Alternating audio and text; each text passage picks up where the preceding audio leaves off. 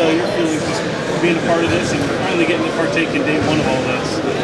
It's exciting. I mean, just to be able to come out here, you know, Klay for your, your country, you know, represent your organization is, is great. Do you feel like this is for real? I mean, once you guys all got on the floor and you're all in the uniforms, even on the bus, I mean, how real did it feel at that point?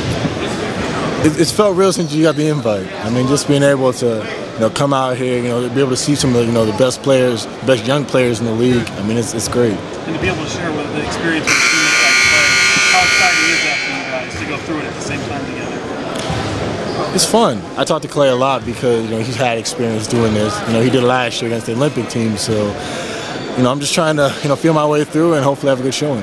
How did you feel? Uh, who, anyone impress you out there today? Thought that maybe left uh, left a lasting impression on you?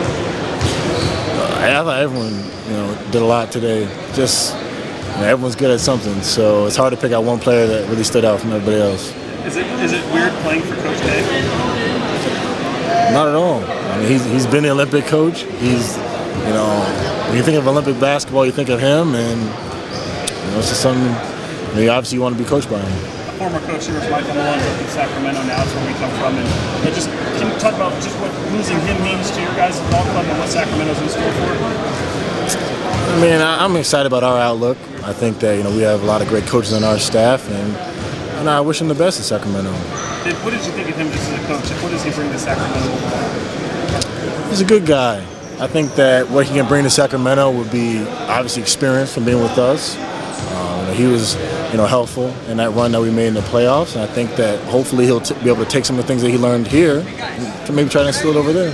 Lastly, how important was someone like Carl Landry to what you got your success last year, and now obviously the Kings have him just right down the road, kind of sets up a nice little rivalry a little bit. Yeah, Carl was great especially to me, you know, he was kind of like my vet that kind of helped me through the league, helped me, you know, learn, you know, what it is to be a professional. So I'm very thankful to him and all the things that he did for me, and it'll be good seeing him. And finally, just how bad do you want this? I mean, this experience to end up on Team USA, what that would mean like?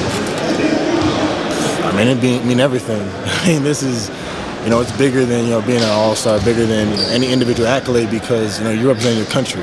You know, only a few guys get to do it. So I mean, just whatever role you play on that squad is great.